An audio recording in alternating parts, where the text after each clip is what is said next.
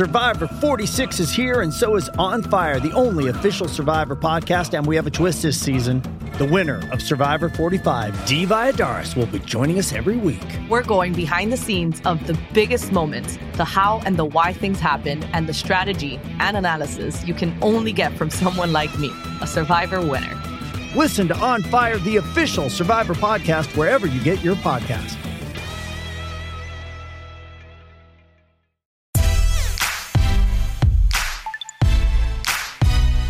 This is the Seahawks Draft Show, and it is Mock Draft Monday as SB Nation rolls through their first round of the mock draft and each of the SB Nation sites are going through and taking their pick. Uh, just going through the draft, no trades, which, I mean, as Seahawks fans, we're all expecting the Seahawks to trade down, but we got to stand pat at number 21. And just to give you a recap of those coming off the board, we'll get to that in a second. But first, I want to welcome on my guest, Michael Stuffer Edwards, the, the king of the mock drafts on uh, the Field Gulls. Michael, how you doing? Doing good. What have you been keeping in mind for Seattle as you as you do your mock drafts leading up to April 25th? Primarily uh, trading back. That's why when when we started looking at this for the SB Nation one with no trades, I actually had to look a little bit closer because I haven't looked at most of these guys that closely. Um, the guys that'll for sure be there at 21 because I just assume we're going to trade back. I mean, we do most years, and we only have four picks this year, so uh, that feels like it's even stronger indication that we'll trade back this year. So, like most uh, in their first pick, I'm looking for a combination of the type of guy they want, but also just the the best talent at prime positions that they're looking for. If they're going to stick at 21, it's going to be for somebody that um, they think is going to impact in the first year and develop into a Pro Bowl type player. So at this point, that inside out pass rusher type guy is is is definitely probably high on their list a complementary player to add with Frank Clark, also Jarran Reed in, on the inside. So adding to that depth on pass rush seems like, and and with that being such a uh, such a big part of this draft, you know, so much depth of talent uh, at that position, you know, picking even at, at 21, you're you're going to get one of the top players in this draft just because it does have that kind of depth. And running down the list of guys who have come off the board so far, so people can uh, kind of understand who's who's still on the board in this particular mock draft. Uh, you have Arizona going with Kyler Murray, the quarterback, Nick Bosa going to San Francisco. So our two NFC West foes getting the the top two picks there.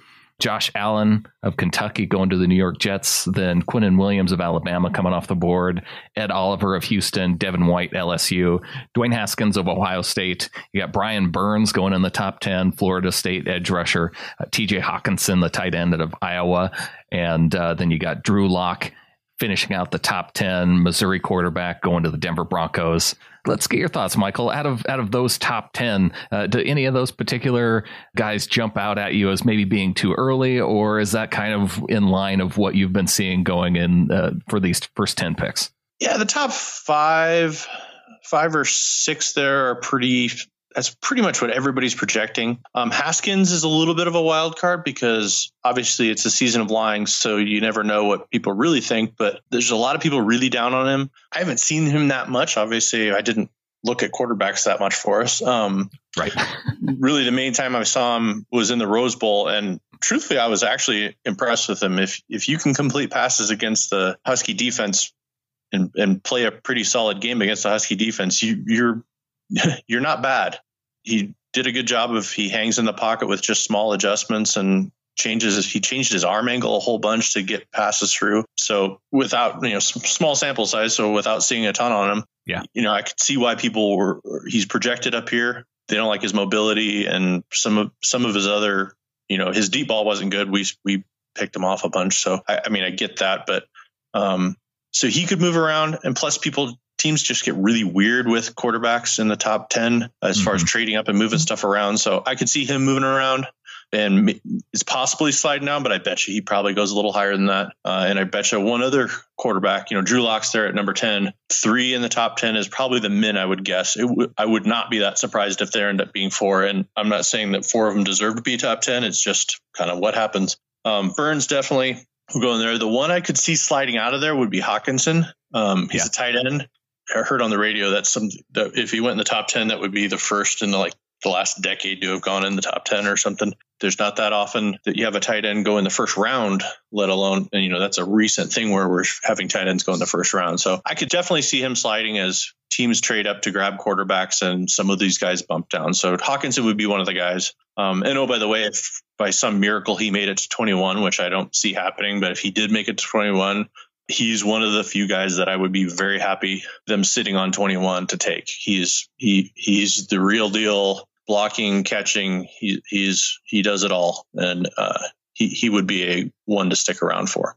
Well, and you wonder too in the Buffalo Ramblings community, you know, if they see tight end as a need, you know, they could be thinking too that that's just the Bills pick, and maybe the, the Buffalo trades out of that pick and, and goes after Hockenson a few picks later because this is a no trade draft. But right. going down uh, the rest the the next ten picks before we get to the Seahawks, the Bengals with Devin Bush, linebacker out of Michigan, Montez Sweat, Mississippi State going to the Packers. Miami uh, taking Jawaan Taylor, the tackle of Florida. Then another tackle off the board, Jonah Williams of Alabama to the Falcons. Clelin Ferrell, edge defender for Clemson, going to the Skins. And you got Carolina Panthers taking the Washington State offensive tackle Andre Dillard. New York Giants, Rashan Gary, falling all the way to 17. And Minnesota Vikings taking the guard from Oklahoma, Cody Ford. And then the next two picks, you got Tennessee Titans taking the offensive lineman Garrett Bradbury at NC State, and Byron Murphy, the Huskies corner, going to the Steelers at 20. Any comments on on those next 10? That one's a lot easier for us to watch as far as, you know, guys getting grabbed that we possibly want because there's a lot of offensive tackles in there. And I don't think we're in the market for an offensive tackle anywhere in that position. And none of these guys are generational type talent tackles. You know, that's why they're 13 and later. You know, when right. if if you have the true, you yeah, know, you're going top five tackles. Top, yeah. yeah, you're going top five, top 10 at the least. You know, 13 and on. That's the hey, these are the best tackles. You know, you look at on Andre Dillard. He's a really good pass blocker, but he, he's not a great run blocker. So, um, and that's kind of similar for the other guys. There wouldn't be necessarily the guys we would want anyway. Uh, Ferrell would be uh, one we would look look at, and I wouldn't be too upset if we grabbed him. Uh, he's got the tape and the the traits that we would look at of a Frank Clark replacement level kind of guy to put on the other side, and mm-hmm. um, that that that doesn't hurt. Devin Bush maybe would be good to stick around for, but you know, I I, I just don't see us needing that type of guy that bad at 21 to give up trading back for the other picks. Uh, Sweat is another. He's pure pro, pure traits. The tape is good, but it's not that good. And then there's a bunch of you know offensive linemen, which I just don't think we're going to stick around for. Byron Murphy, love the player. You know, when we talk about Seahawk traits for quarterback cornerbacks, especially the 32 inch arms, he obviously doesn't fit that. He's a smaller guy, um, but that's kind of mostly just drafted outside cornerbacks and you know coleman didn't meet those criteria and they were more than happy to bring him in. At the next level murphy's probably is a slot corner kind of guy just based on his size you know and move him in and out to safety type stuff depending on who's there. Uh, instinctive great cover guy. So i could see him taking him but again i would be surprised just based on his size and that you know in that spot for them to stick around there yeah, I think taking an outside corner or really even an inside corner in the first round when the Seahawks really do need to trade back, accumulate more picks in the in the first and second round, it just feels like well, the Seahawks have never drafted a, a corner that early. You know, the earliest was uh, Shaquill Griffin in the third round, and even before that, what was it the the fourth round? That Walter Thurmond was, and he was the earliest pick that Pete Carroll took in the draft, and you know that was all the way back in 2010. So they always seem to find their corners uh, in the fifth round, sixth round, and they they do such a good job of training those guys up. And this year, there is more guys that fit their profile um, than any year I remember. There's going to be multiple guys in the fifth, sixth round that uh, they will be perfectly happy with size wise. You know, an Isaiah Johnson of Houston, you got uh, Jordan Miller out of Washington, Blessuan Austin out of Rutgers. Um, there's, there's, and there's a few others that definitely meet their uh, size criteria that they have. So now that we've gone through the first 20 picks and seen who's coming off the board, where are you thinking for the Seahawks? Are you still on the defensive line? You know, they have a need at potentially at receiver. They also, you know, there's plenty of defensive backs that could kind of go in the late first round, early second round that are kind of intriguing. Where's your mind going now that uh, now that we're at pick number 21? It's sticking with the defensive line and and truthfully at this position with who is left of the players, somebody more close to the D, D tackle. And, you know, the ideal to get, if you're going to go this high is to get that, that guy that can play an end on base downs and, you know, come inside and rush from the inside on passing downs. There are receivers left, but this receiver class is not the greatest ever. There's none of these guys have shown they're going to for sure be a number one to start with. Maybe they develop into it. And they're all still on the board, so you could take any of them. Right. Um, but at 21 here, that it just seems you know you especially you look at DK Metcalf. He's the main one that they've you know getting mocked into the first round by everybody, and he's you know the traits are off the charts amazing, but he's basically got like one season of tape because of injuries mm-hmm. um, and a neck injury that was really scary. So are you really going to have him long enough for him to develop into anything? Um, and then you know similar kind of thing when you uh, look at any of the other receivers. So Butler's there although I think this is way high for him because the guy drops the ball a lot. Parris Campbell's there. He's a guy that the Seahawks brought in on a top 30 visit. Uh, N'Keal Harry. Yeah, I don't know. I look at both. So Harry, I, one of the Field Gulls writers described him in the. Uh, it was John uh, Morgan described him so perfectly. Be, uh, you know, I as a Pac-12 fan, I've watched him play a few times, and I get that the traits are all there. I get that his combine is going to be awesome, but then you watch his you know, I watched him play against the Huskies and they made him look bad all the time, you know, in multiple years, multiple games. So when he went against the closest thing he could as far as an NFL level defense, which is that's the closest he got to do to one, he got shut down by that defensive backfield pretty cleanly. So I just don't see him as the dominant number one guy who's going to transcend above it, you know, above whoever he's going against. And if you're picking a receiver at 21, because I mean, there's so many receivers as you go through. Um, right. And same thing with Parris Campbell. He didn't do anything in the Rose Bowl, relatively speaking, you know. So I just don't see these guys as if you're going to pick a wide receiver at 21 or in the first round period, they better be just Pro Bowl within a year type of guys. And both those guys are probably going to be good, but you know, is it is it really worth it for that pick to give up having another third rounder and another fifth rounder. And I, I just don't see it there. All right, Michael. So you're on the clock now. Time to turn in the card. Who's it going to be? I'd go with Jerry Tillery. We'll call him defensive line out of uh, Notre Dame. Uh, he's definitely a uh, uh a tweener as far as is he a defensive end or is he a, a defensive tackle? Uh, you can put him in either spot, and he will uh, do just fine. Uh, you can move him inside, rush him from there. You can put him on the outside, and he'll stop the run just fine and rush from the defensive end spot. The tape is good. It's not as good as his traits are. His traits wise, he is an explosive, big, two, you know, 6'6, 295 pounds, 34 and a quarter inch arms, giant hands, strong, good bench, good explosive numbers, really quick for his size, short shuttle. All of that is checks out awesome. And his tape is good, but it's not. You look at his traits and his size and everything, and you think he should be more dominant. I'm going to leave that obviously up to the coaching staff because that's more of a was that because of how they were using him, the people around him, or is that really he's just not that good? I will would roll the dice on him based on his traits and his uh, general build that he's he's set up to be a Frank Clark level or better two gap pass rusher from the middle. Well, I got to say, when I see his traits and, and his size, it uh, it matches up pretty well with a guy that they picked uh, with their first selection overall just a couple years back with Malik McDowell. Right. I don't know if he likes to ride four wheelers, so they probably need to ask that question. You know, put that in the initial contract or something. But right. no um, four wheelers this offseason. Yeah, he. I mean, he's got a couple little red flags, but you know, it's when it, whenever they're suspended for from something for violating team rules, I assume they got caught smoking pot. You know, obviously that's something you have to worry about, but it didn't seem like it was that big of a deal. He doesn't have anything, you know, it doesn't show any laziness or any of the other stuff that was kind of the like pseudo red flags and McDowell's. Um, if you read on him before we got him. That year, I didn't ever really mock him to us because looking at some of the character stuff of, hey, he was lazy, took plays off, this and that, I didn't think we would look at him at all. And he doesn't have any of that stuff. You know, he's not perfect, but he, he's definitely uh, doesn't have any of the things that would scare us like McDowell did. But he has all the traits and the look of being a dominant inside out kind of pass rusher, a young version of uh, Michael Bennett, but a little bigger, a little quicker.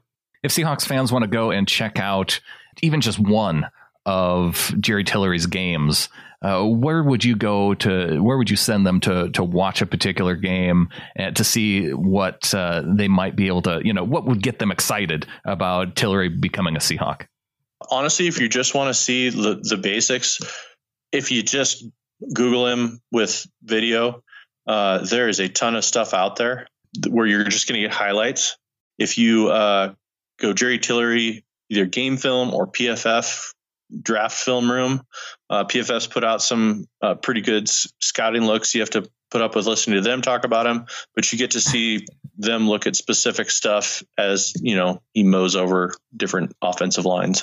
All right, Michael. Well, I want to thank you for coming on and joining us and breaking down the Jerry Tillery pick for the SB Nation mock draft. If people want to check out more of your stuff, uh, when can we expect to see another Michael Stuffer Edwards mock draft on Field Gulls? I have one pretty much done. I'm waiting to see what happens in the news.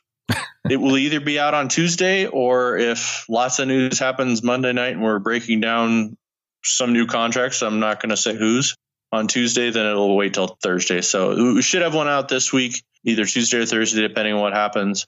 And then uh, uh, next week, uh, the or the, the week of the draft, going to do a one synopsis one with every pick I've looked at, just so it's a one place to look if you want to see different guys that you know could possibly be on the on the radar. Uh, and then uh, I'll do one that's actually what the guys I would pick, who I think the Seahawks would pick, which I haven't done yet then we'll we'll wait and on Thursday watch the uh, watch the tweets come from uh, Pete Carroll. Yeah, got to watch for those draft clues to to see if we can kind of narrow down our focus a little bit. Yeah, last year I'm pretty sure he was drinking while he put them out, but you know, you never know. you never know. Well, Michael, uh, appreciate you once again coming on and talking draft.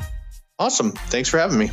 Coming up next, my co host, Rob Staton, will join the show to offer his thoughts on Tillery and take a look at some of the directions Seattle could move toward after trading down.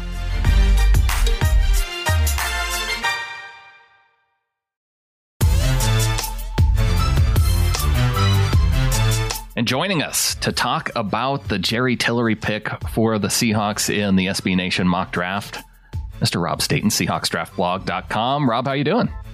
I'm great. Thanks, Brandan. Uh, good to speak to you today. As I talked about with Michael in the previous segment, the most likely option for the Seahawks is to trade down. Now, he, he didn't seem to think that Tillery would still be available if Seattle does decide to trade down, but I think that potential's there considering some of the other names that are still on the board at defensive line. So, I, but first, I, let's get your thoughts on the Tillery pick, Rob. I've got mixed views on the pick, really. I mean, Jerry Tillery's quite an interesting player to to have a conversation about because purely from an athletic point of view, he does match a lot of what the Seahawks look for in terms of his size, the length he's got, the athleticism. You know, we've we've identified that they spend a lot of time uh, looking at the short shuttle, for example, for big defensive linemen. There's a pretty much a consistent level there, whether it's Rasheem Green, Jordan Hill back in the day, Malik McDowell yeah, pretty much all of the defensive linemen that they've drafted have done very, very well. Frank Clark had an exceptional short shuttle. That's that's a test which really seems to matter. And when you look at Tillery, he ran a 4.33 short shuttle, which is fantastic for a guy at 295 pounds. 4.9340 is excellent. Um, his vertical and his, his broad are fine, but you know, really you're looking at that quickness and that agility, and he has got that with amazing size and length. So he ticks all of those boxes. So from a purely physical profile point of view, he is very much a you know an ideal Seahawks pick in the top forty. Um, there are some concerns I would have with him though. Firstly, he had a lot of his production in, in sort of two or three games. Stanford, for example, despite the fact that they've been very good on the offensive line for a number of years and have a very physical running style, have, have, been quite poor in the, in that regard for a couple of years now on the O line, and he, he kind of just bossed the Stanford O line and, and padded his stats a little bit there. There are a lot of games where he kind of drifts in and out, and he doesn't have much of an impact. I would have some reservations about his ability to play across the line. Now, one of the great things about Malik McDowell, who I think a lot of people will compare him to and feel that he could be a replacement there, is that Malik McDowell was just as good rushing the edge, which was incredible, really, for a 295 pound uh, defensive lineman, as he was rushing from inside. You would see McDowell rushing as a speed rusher off the edge and using the same sort of club swipe to get free time and time again. And then you would see him lining up as a nose tackle for Michigan State and carrying two blocks and playing against the run. He was a unique player. When you look at someone like Rasheem Green, he also was able to rush the edge with some success at USC and then move inside and handle star offensive lineman. The center that the Bengals took from Ohio State, Brian Price, last year, had a really rough outing against Rasheem Green at the end of the season in the bowl game. When you watch Jerry Tillery, I don't see a guy who can line up at defensive end. Not not in a four man front. I mean, I think in a in a three four he could play the five technique as a DE in a three man front, and I think that would suit him probably the best. But I think for schemes like the Seahawks, I would want him sort of playing as that bigger three technique inside. And then I would worry a little bit about his run defense. He's much better at shooting gaps, being quick, you know, impacting plays as a pass rusher than he is of holding the line, being stout against the run, making sure he's got good gap discipline. And that is something that I think is important for the Seahawks. So you kind of have to weigh all these things up. There are some small character concerns as well. And it's not just like some people have suggested the fact that he's traveled a lot, he's been all around the world, he seems to be a very learned individual with a lot of interests, and that that is in some way a negative. You know, that's not really the main issue here. People watched the Notre Dame USC game. He, for some reason, I, I just didn't understand this. There was a player injured on the floor, USC player, and as Tillery walked past, he kicked him in the head oh, when he was down on the turf. And then later in the same game, there was another USC player down injured, and Tillery stamped on his ankle. And then he was off, and Brian Kelly, the coach, was, was right in his face on the sideline saying, What are you doing? And it was just a, a, rush of blood to the head. And it's the kind of thing that you'd expect from Vontaze Burfict.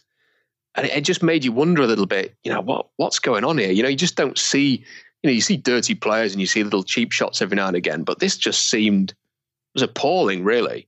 That's really interesting because, you know, it, just in terms of, you know, that's the kind of thing that I think you expected more from players, you know, back in the 60s and 70s, you know, where there was that kind of intense hatred, you know, once you got on the field. And I know for some Seahawks fans, well, some NFL fans overall, they kind of, I think once the game's going, you know, we all kind of have that irrational, you know, we call it sports hate uh, toward another team. You know, you don't have any reason to uh, have any ill will against some of those players, but uh, for a guy on the field, that's very unusual to, for from what we've seen from players lately.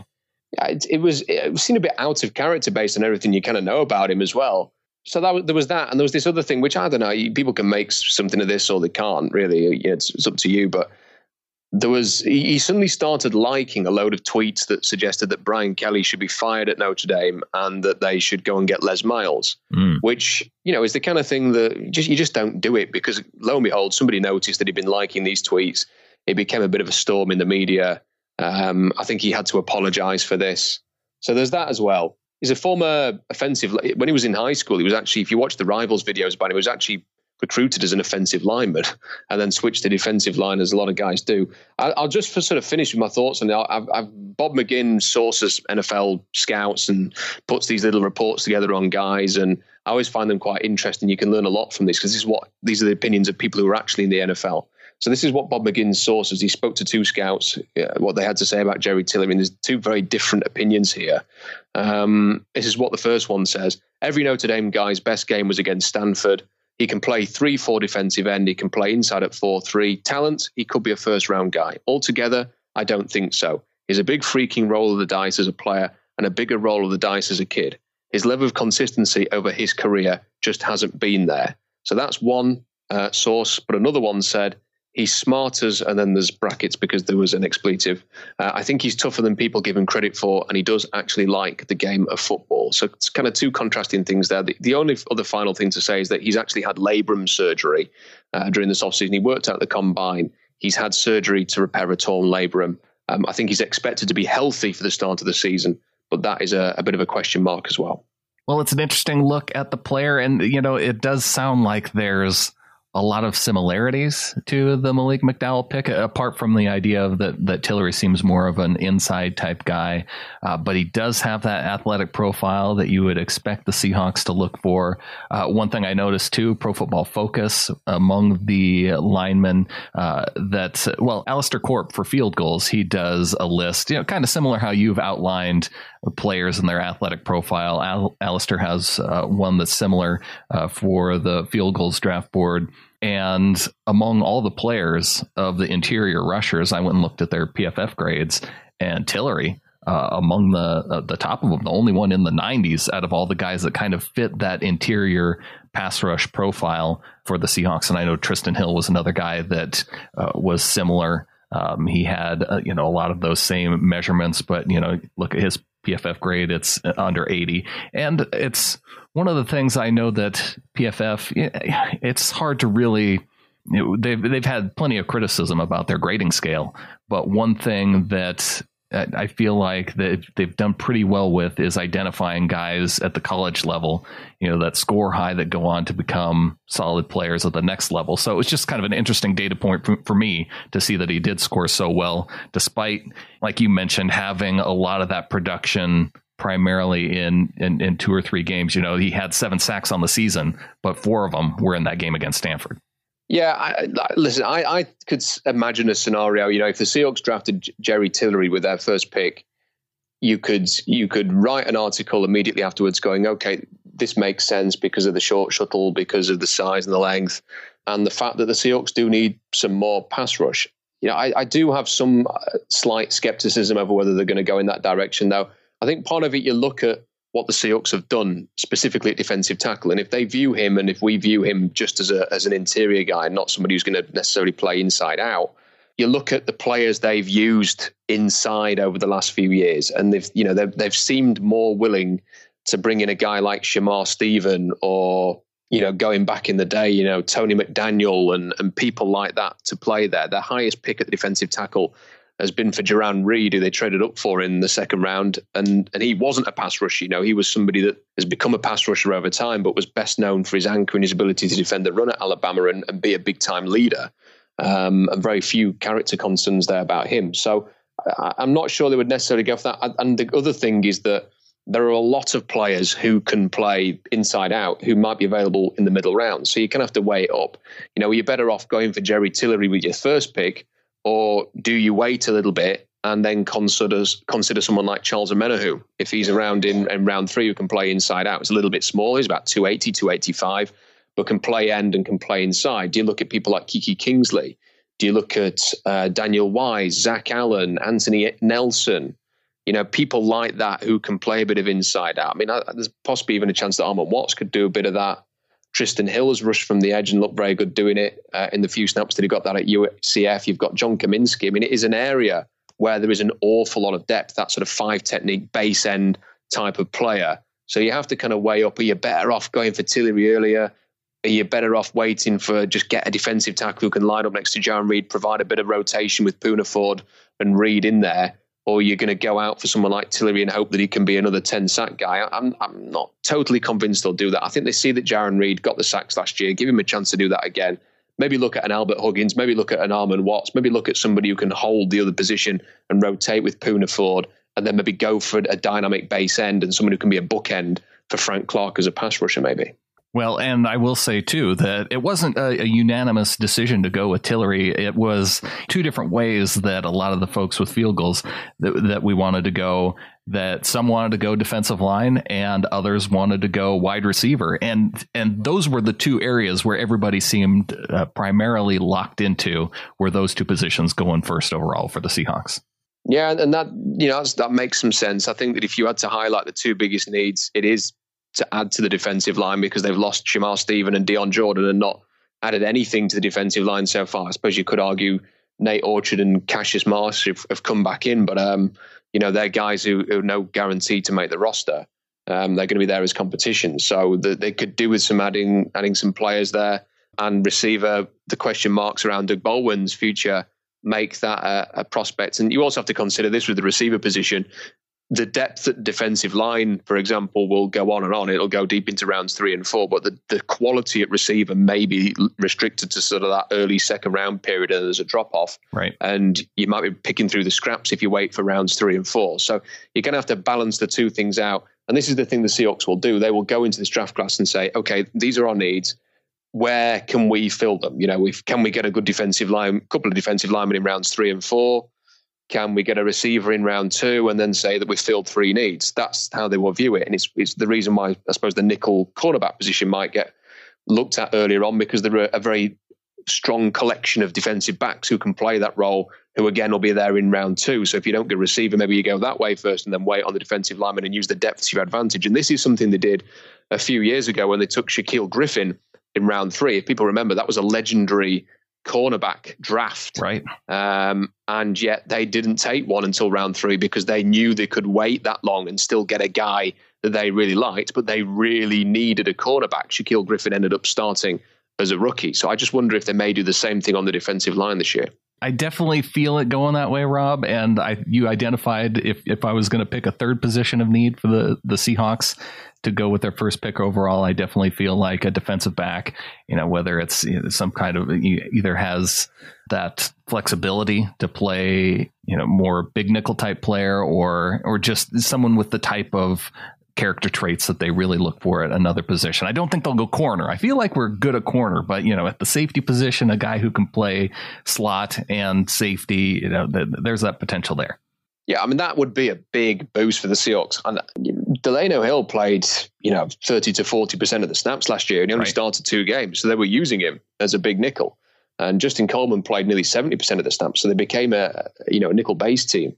Um, so if they can get a guy who can line up and, and it's like one week they may just be a standard nickel and just work in there. The next week they may have to match up against a, a really dynamic tight end. The next week it may be that you play two safeties up at the line like the Patriots did against the Rams. You try and take away those misdirection sweeps, reverses and stuff that the uh, the Rams love to do. And it just so happens that this is a really strong class for hybrid safety defensive back types who can run and sprint to the ball carrier, tackle well, can get off blocks in the case of Chauncey Gardner Johnson, He gets off blocks incredibly well, and they can make plays in the backfield. Gardner Johnson had nine and a half tackles for a loss last year, which is better than some defensive linemen. So, you know, they can make plays up around the line of scrimmage, but they can also, they've got the speed to playing coverage and the agility to playing coverage. So that will be very, very tempting for the Seahawks as well as receiver and defensive line. Well, Rob, appreciate you coming on, sharing your thoughts on Tillery and sharing your thoughts on where the Seahawks could go with their first pick overall. Uh, coming up later in the week, you and I will be talking about some of the guys brought into Seattle as their top 30, their official visits. So uh, folks can look for that a little bit later this week. Thanks for tuning in. Please tell your fellow Seahawks fans about the show. If you find value in these shows, you can help support the podcast by going to getintheflock.com. And we'll be back once again later in the week to talk more draft right here on the Field Gulls podcast feed.